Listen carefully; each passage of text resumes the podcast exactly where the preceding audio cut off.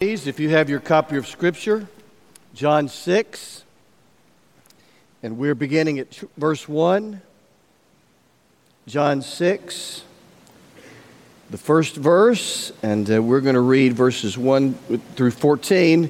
Uh, while you're finding that, if you're going to be around, we'd love to have you at 5 o'clock here for our deacon ordination service. I hope you'll come into this room to celebrate with your church family and to support uh, our new deacons. There are a number being uh, ordained, which is a great sign of health and strength. And uh, so I hope you'll be here at 5 to help us celebrate. We're going to read from John chapter 1, beginning at the first verse. Sometime after this, Jesus crossed to the far side of the Sea of Galilee, that is, the Sea of Tiberias. And a great crowd of people followed him because they saw the signs he had performed by healing the sick. Then Jesus went up on a mountainside and sat down with his disciples. The Jewish Passover festival was near. When Jesus looked up and saw a great crowd coming toward him, he said to Philip, Where shall we buy bread for these people to eat? Jesus asked this only to test Philip, for he already had in mind what he was going to do. Philip answered him, It would take almost a year's wages to buy enough bread for each one to have a bite. Another one of his disciples, Andrew, Simon Peter's brother, spoke up. Here's a boy with five small barley loaves and two small fish, but how far will they go among so many? Jesus said, Have the people sit down. There was plenty of grass in that place, and they sat down. About 5,000 men were there. Jesus took the loaves, gave thanks, and distributed to those who were seated as much as they wanted. He did the same with the fish. When they had all had enough to eat, he said to his disciples, Gather the pieces that are left over, let nothing be wasted. So they gathered them and filled twelve baskets with the pieces of the five barley loaves left over by those who had eaten. After the people saw the sign Jesus performed, they began to say, Surely this is the prophet who has come into the world. There, Jesus, uh, his, his his miracles are, of course, all spectacular. There's nothing quite like the stilling of the storm. That's a breathtaking miracle. And the healings, of course, warm our hearts, and, and they're amazing. And then, of course, the, the, the raising of people from the dead, a, the son of a widow, and Jairus' daughter, and, and uh, Lazarus walked out of the tomb alive. Those are jaw dropping, beyond amazing.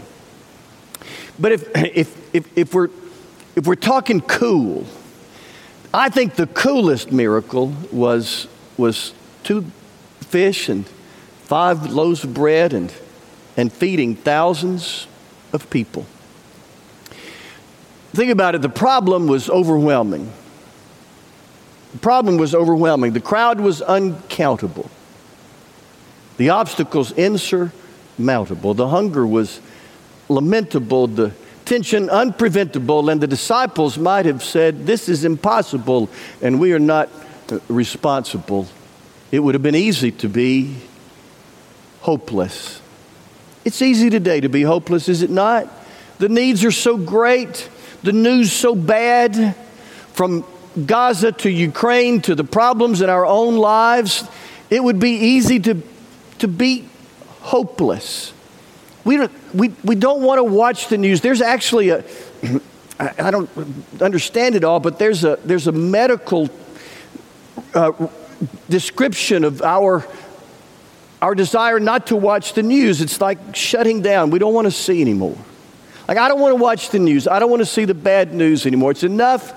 It's, it's so bad, it's bad enough almost to turn off the news and watch a Hallmark Christmas movie. And it's almost, almost that bad. That is an exaggeration, but it's almost, it's almost that bad. The problem was, was overwhelming.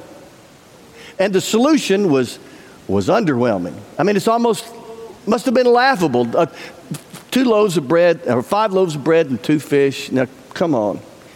It's not only easy to feel hopeless, it's easy to feel helpless. And in light of all the needs and all the problems, both internationally and personally with us, it's easy to feel like I can't do anything. I, I, it's easy to feel helpless. But I do want you to remember what Edward Hale wrote. He wrote, I am I am only one, but still I am one. I cannot do everything, but still I can do something. And because I cannot do everything, I will not refuse to do that one thing that I can do.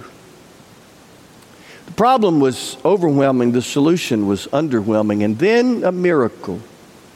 Multiplied a meager offering, and it became a mountain of a meal.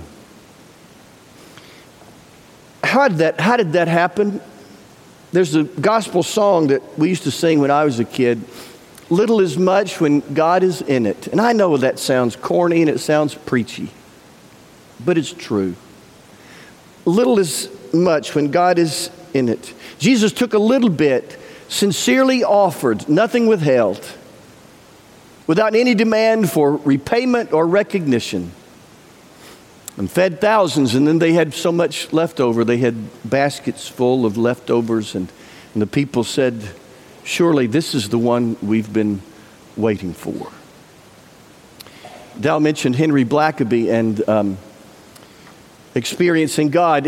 Henry Blackaby wrote, When I say that that God can't use me to do anything significant. That says more about my understanding of God than it does about me.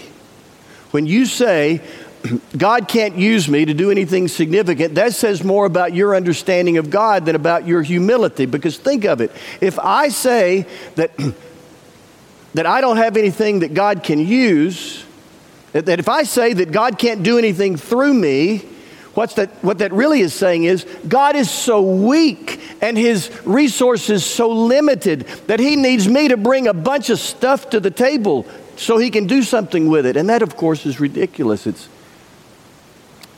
he doesn't need a whole lot from us.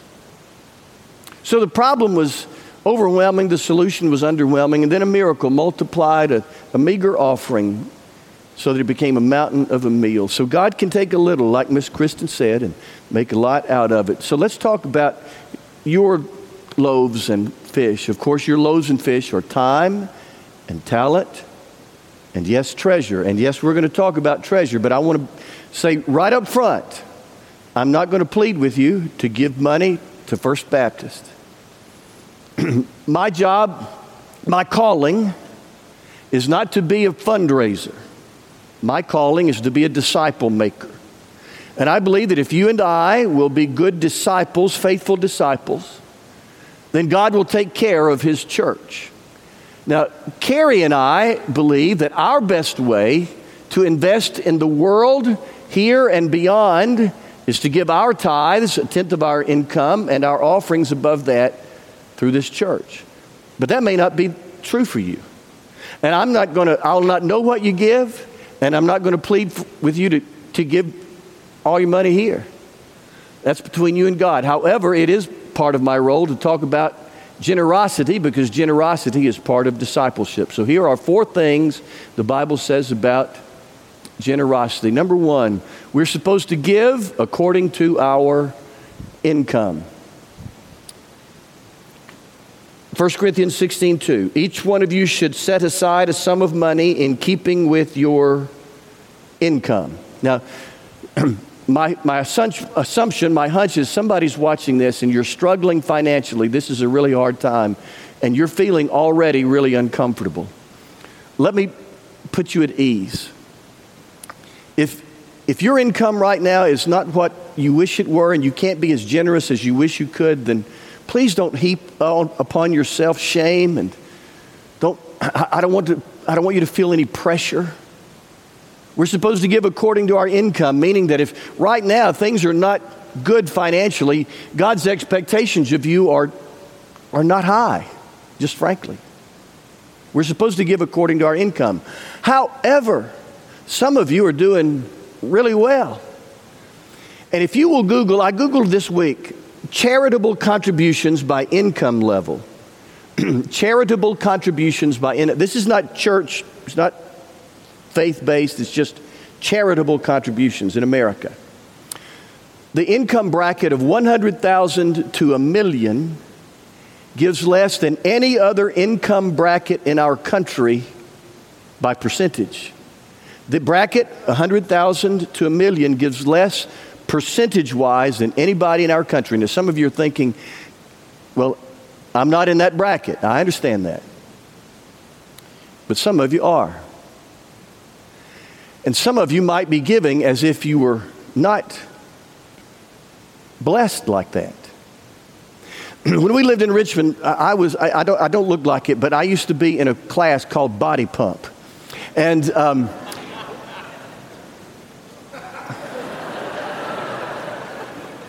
that was a little too much laugh from Aaron. So um, there was a class, people, a lot of people in the class, and uh, we all did the same exercises, but you, de- you determined the, the difficulty by the weights that you chose. So at the beginning of the class, we'd go over to the racks where the dumbbells and the barbells were, and you would choose your weight.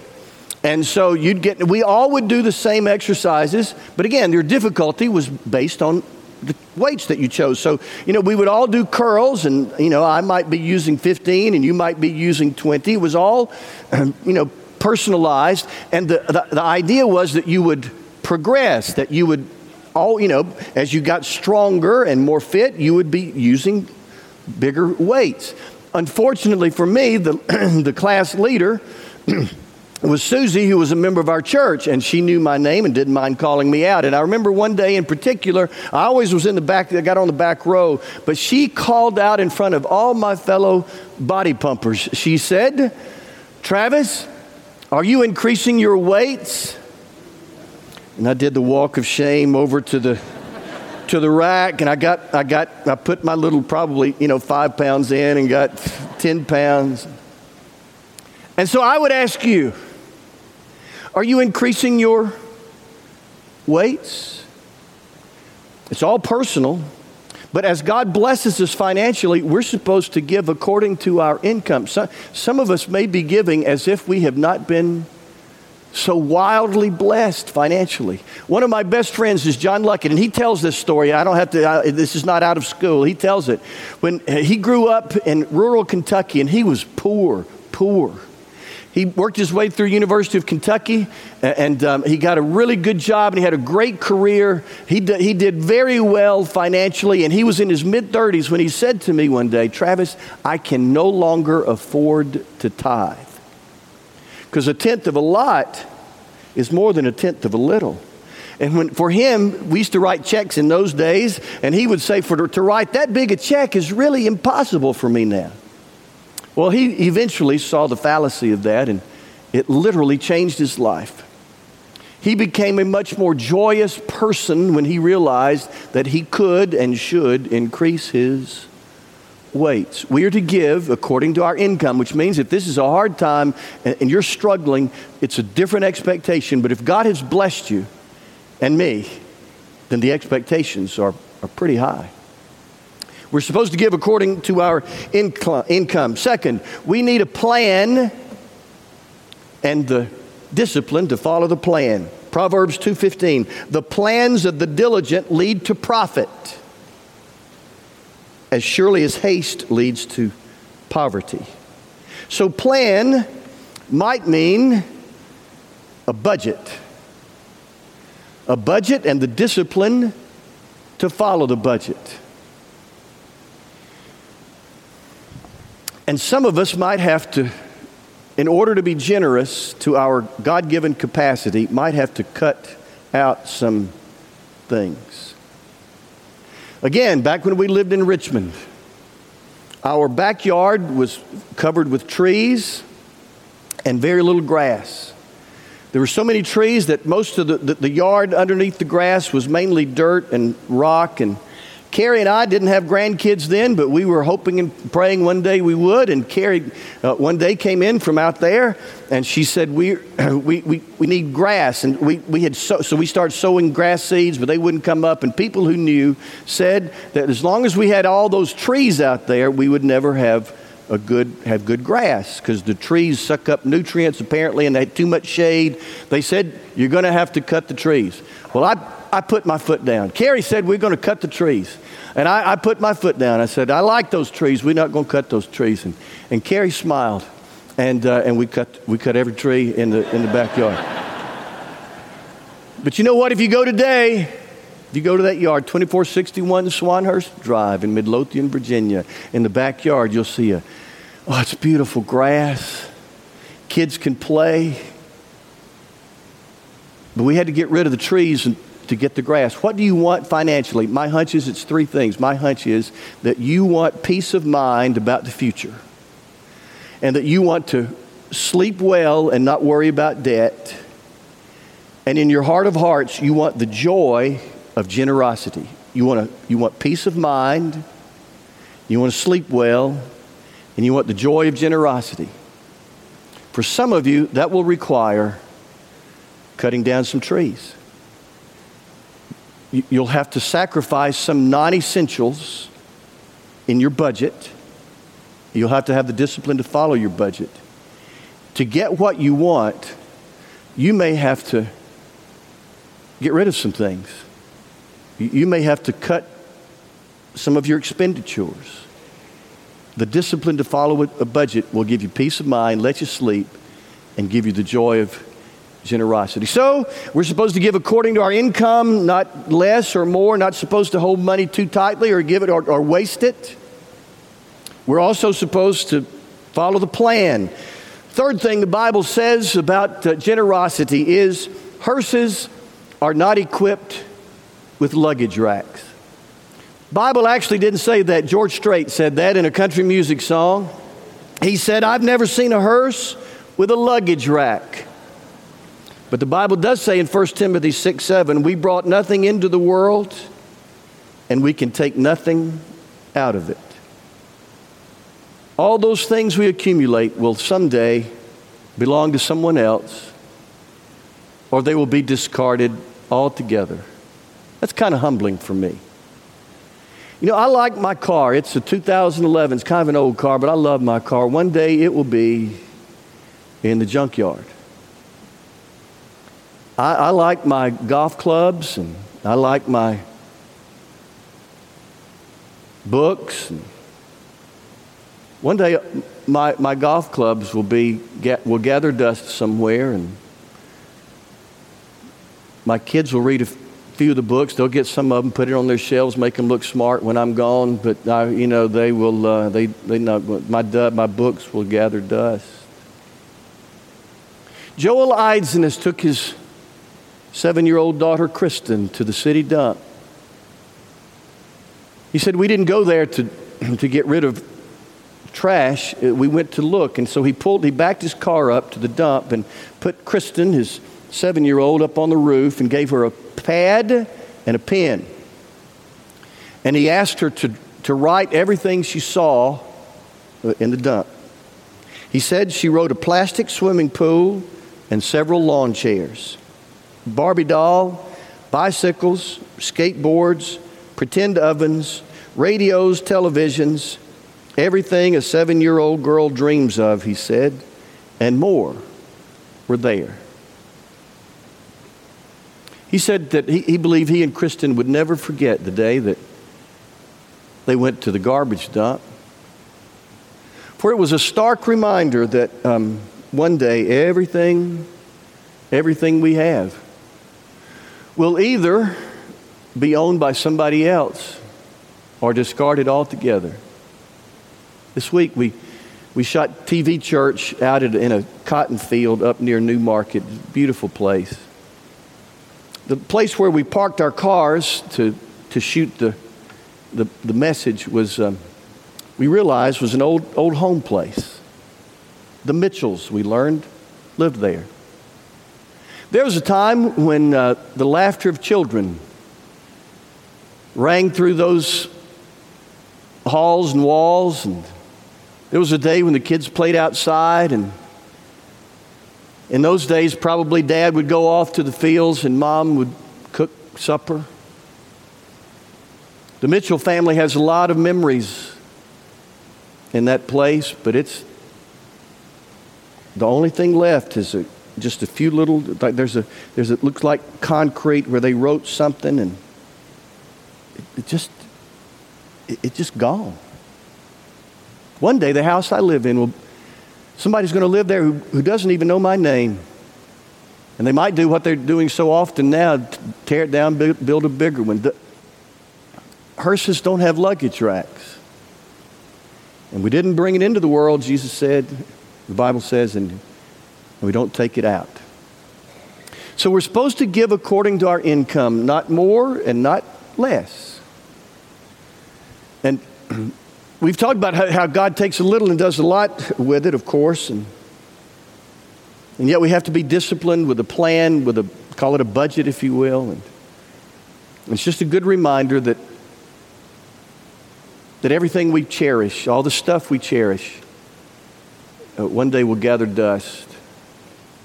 Before I tell you the fourth thing the Bible says about being generous, I want to tell you a story. My favorite story from Six Flags over Georgia.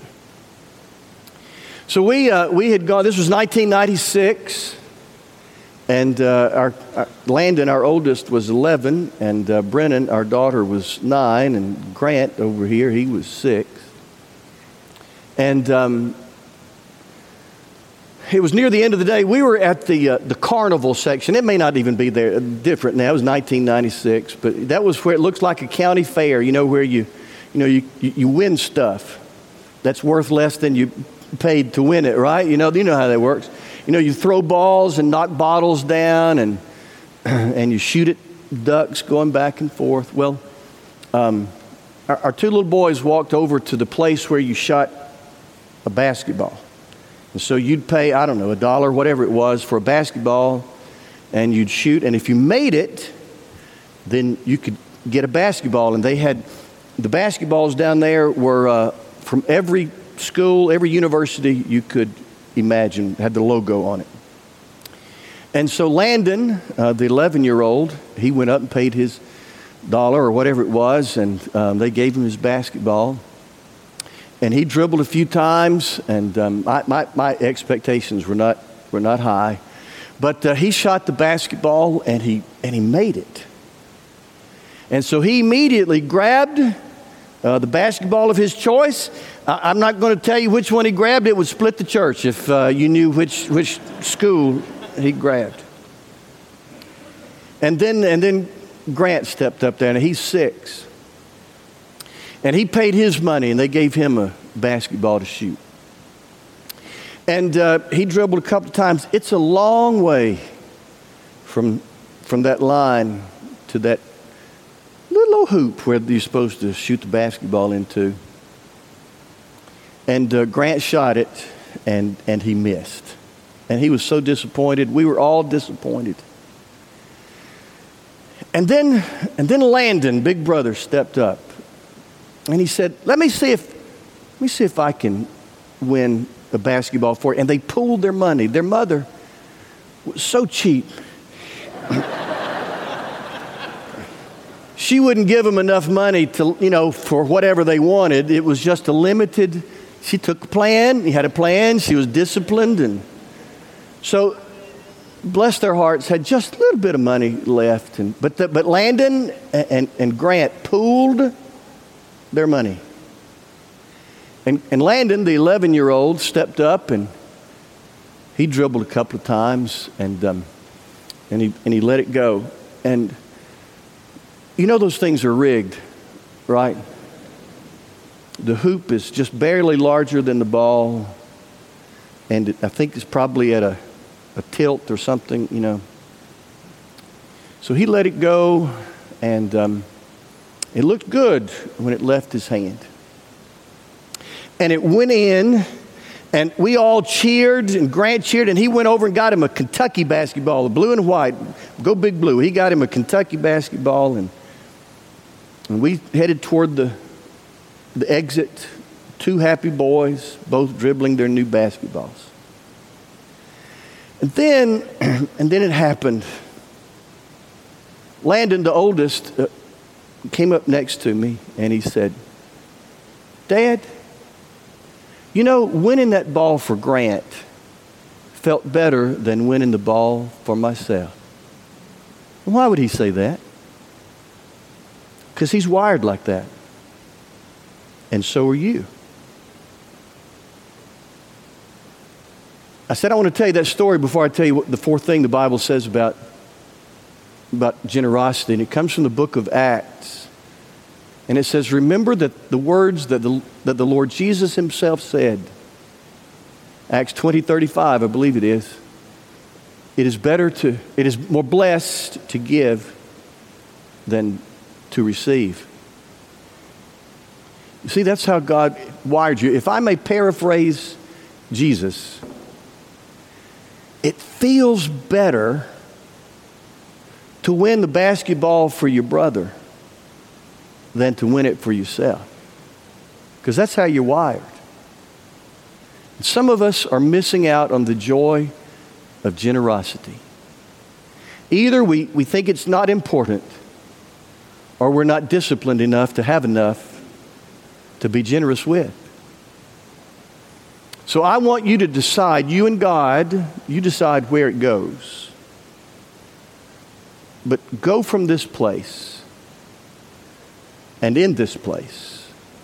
Be generous. 490 is the